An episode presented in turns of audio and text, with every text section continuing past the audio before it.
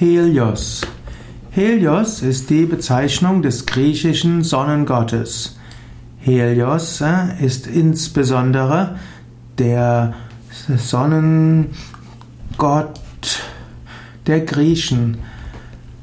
Helios wird gerne zusammen dargestellt mit Selene, die Mondgöttin, und mit Eos, der Morgenröte. Er ist einer der Kinder von Hyperion und Thea. So sind also Sonnengott, Mondgöttin, Morgenröte zusammen die Kinder von Hyperion und Thea. Helios als Sonnengott entspricht Surya, dem indischen Sonnengott, so ähnlich wie dann Selene die Mondgöttin ist. Wir finden diese, diese Polarität zwischen Sonne und Mond in den verschiedenen Religionen, auch in unterschiedlichen ja, Manifestationen der, der Religion. Apollon wird später mit Helios gleichgesetzt, mit dem Sonnengott. Und so ähnlich gibt es eben auch Artemis, die später mit Selene, der Mondgöttin, gleichgesetzt wurde.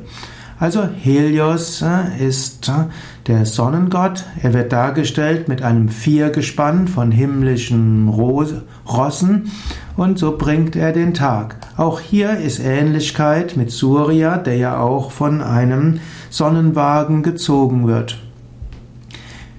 Aufgabe von Helios ist also, den Sonnenwagen über den Himmel zu lenken, aber auch Licht in die Welt zu bringen. Im 19. Jahrhundert wurde Helios auch gerne gemalt, oder nicht gemalt, sondern auch aus Statuen dargestellt.